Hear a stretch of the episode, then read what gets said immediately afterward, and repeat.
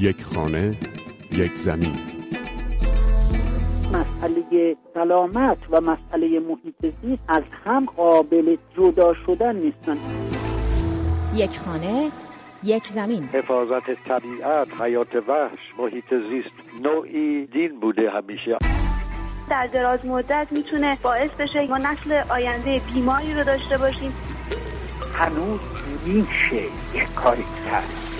یک خانه یک زمین. مجله محیط زیست رادیو فردا. سلام به شما همراهان رادیو فردا. آزاده اثری هستم و این هفته همراه شما خواهم بود با مروری بر نشسته تغییرات اقلیمی در پاریس. ایران از جمله ده کشوری هستش که بیشترین نقش رو در تخریب محیط زیست و آلودگی های هوایی و از جمله گاز کربونیک ایفا می‌کنند. یک خانه یک زمین نمایندگان 195 کشور در هفته که گذشت در پاریس جمع شدند تا شاید بتونن در طول دو هفته از روز نهم آذر ماه موافقت نامه ای رو تنظیم کنند و کمی از زمین مراقبت کنند. موافقت نامه ای که برای مقابله با گرمایش زمین تنظیم میشه و هدفش کاهش استفاده از سوختهای فسیلی مثل نفت و گاز و زغاله. سوختهایی که تولید کننده گازهای ای هستند که می‌تونه تا دست کم 85 سال آینده کره زمین رو گرمتر و گرمتر کنه. حالا سران کشورها در این نشست بزرگ جهانی در تلاشند با امضای این توافقنامه که پیچیده و سخت خونده میشه از پیامدهای فاجعه آمیز اقلیمی پیشگیری کنند. موضوعی که به گفته مارتین بنیستون رئیس انستیتوی علوم زیست محیطی در دانشگاه ژنو در سوئیس نه تنها مسائل فراوان محیط زیستی رو به همراه داره بلکه می‌تونه باعث آوارگی انسانهای زیادی در جهان بشه. Um, اگر به تاثیرات مهم این پدیده مانند بالا رفتن سطح آب دریاها توجه کنید جزیره های کوچک و مناطقی از کره زمین زیر آب خواهد رفت. این پدیده به یکی از نیروهای محرکه تبدیل خواهد شد که ما از آن به عنوان مهاجران محیط زیست نام می‌بریم. مردمی که محل زندگی خودشان را به دلیل از بین رفتن شرایط زیستی باید ترک کنند. کمبود منابع آب در یک منطقه هم می‌تواند به عاملی برای مهاجرت مردم به مناطق دیگر تبدیل شود. با وجود اینکه هدف این نشست از قبل مشخص شده در بیشتر نشستها و سخنرانی های تغییرات اقلیمی در پاریس از روز سیوم نوامبر شرکت کرده میگه در بین کشورهای شرکت کننده سیاست های اقتصادی و صنعتی یکسانی وجود نداره که بر اساس این هدف پیش برند شرکت های بزرگ نفتی به نحو مستقیم رابطهشون با مواد سوختی فسیلی مانند گاز نفت و زغال سنگ ارتباط تنگاتنگ دارن و حیات اینها اساسا به تولید و مصرف این مواد منجر میشه و اینها نیروی فشار هستن در درون خود این کنفرانس و به هر حال روی مجموعه بحثایی که صورت می‌گیره. پژوهشگران یکی از شرایط ملموس و مشخص گرمایش زمین رو افزایش سطح آب دریاها و اقیانوسها می‌دونند.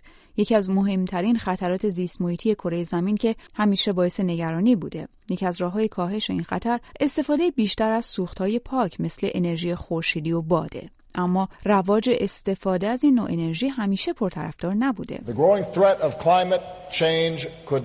گفته باراک اوباما رئیس جمهوری آمریکا در روز نخست نشست پاریس اگه این توافق نامه جنبه حقوقی پیدا کنه مخالفت جمهوری خواهان با این توافق شدت می‌گیره. جمهوری خواهان در آمریکا در تابستان گذشته هم با طرح انرژی پاکیزه مخالفت کرده بودند. طرحی که هدفش کاهش یک سومی گازهای گلخانه‌ای در طول 15 سال بود. اما چرا انرژی های پاک برای بعضی از سرمایه گذاران حزم نشدنیه. فریدون خواوند کارشناس اقتصاد در پاریس از تاثیر قیمت‌های تازه انرژی بر بازار جهانی میگه.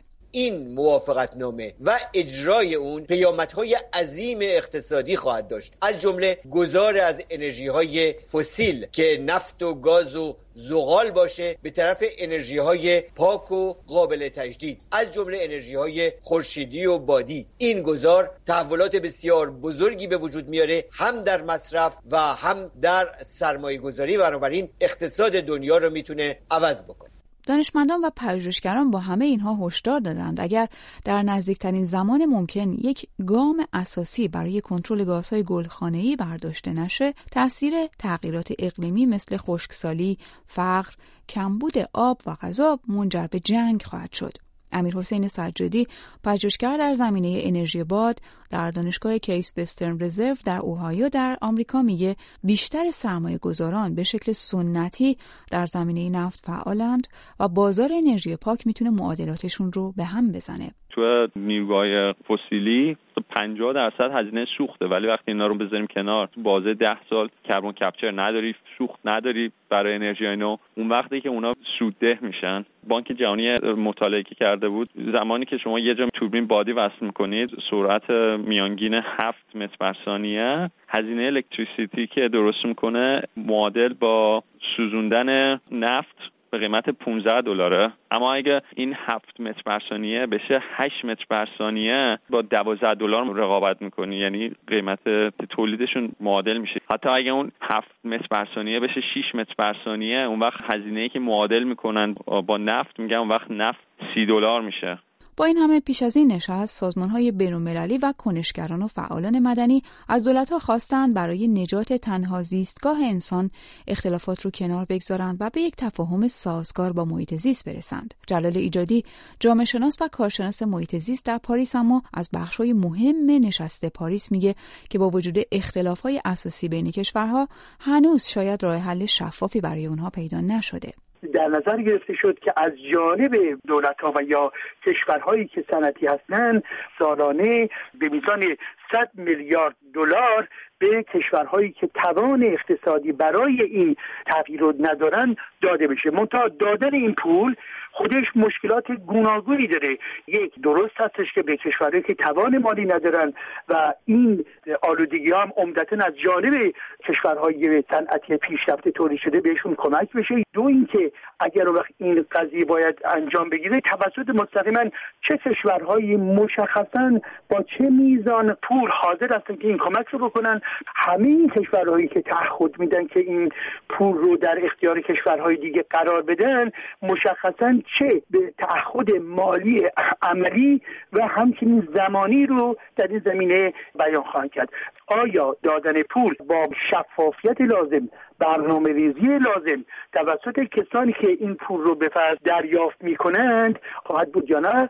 یا اینکه این هم به شکلی در بستر بروکراسی ها و فسادی که وجود داره همه این پول چه بسا در زمینه های مسائل مربوط به سیستم اکولوژیکی مورد استفاده قرار نگیره؟ از ایران به عنوان یکی از ده کشور اول تولید کننده گازهای گلخانه‌ای در دنیا یاد میشه. نتایج یک تحقیق که تابستان 94 در مجله علمی نیچر منتشر شد نشون داد در صورت کنترل نشدن گازهای گلخانه‌ای مناطق نزدیک خلیج فارس از سال 2070 میلادی در اثر موج شدید گرما غیر قابل سکونت خواهند شد. این موج شدید گرما سواحل جنوبی ایران رو هم در بر می‌گیره. جلال ایجادی با اشاره به سخنان معصوم ابتکار رئیس سازمان حفاظت محیط زیست ایران در نشست پاریس از برنامه ها و تعهدات ایران در این زمینه میگه.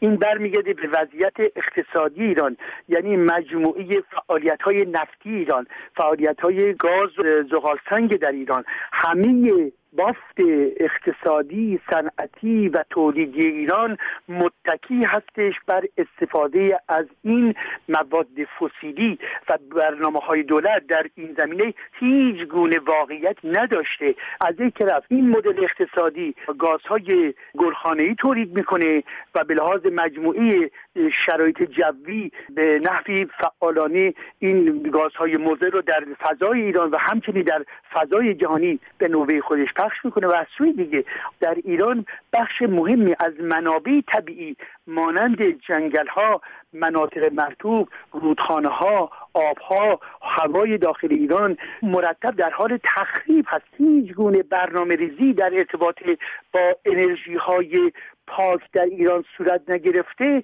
چگونه می‌تونید به ابراز نظر افراد نمایندگی دولت ایران مانند خانم ابتکار اعتماد بکنید؟ به نظر می‌رسه بیشتر کشورها پذیرفتند که با مشکل زیست محیطی مربوط به تغییرات آب و هوایی باید به صورت جدی و واقع گرایانه مواجه بشن. بعضی از کارشناسان محیط زیست میگن نشست پاریس به نتایج قابل توجهی خواهد رسید که زمینه رو برای رسیدن به توافق کامل تا سال 2020 میلادی آماده می‌کنه.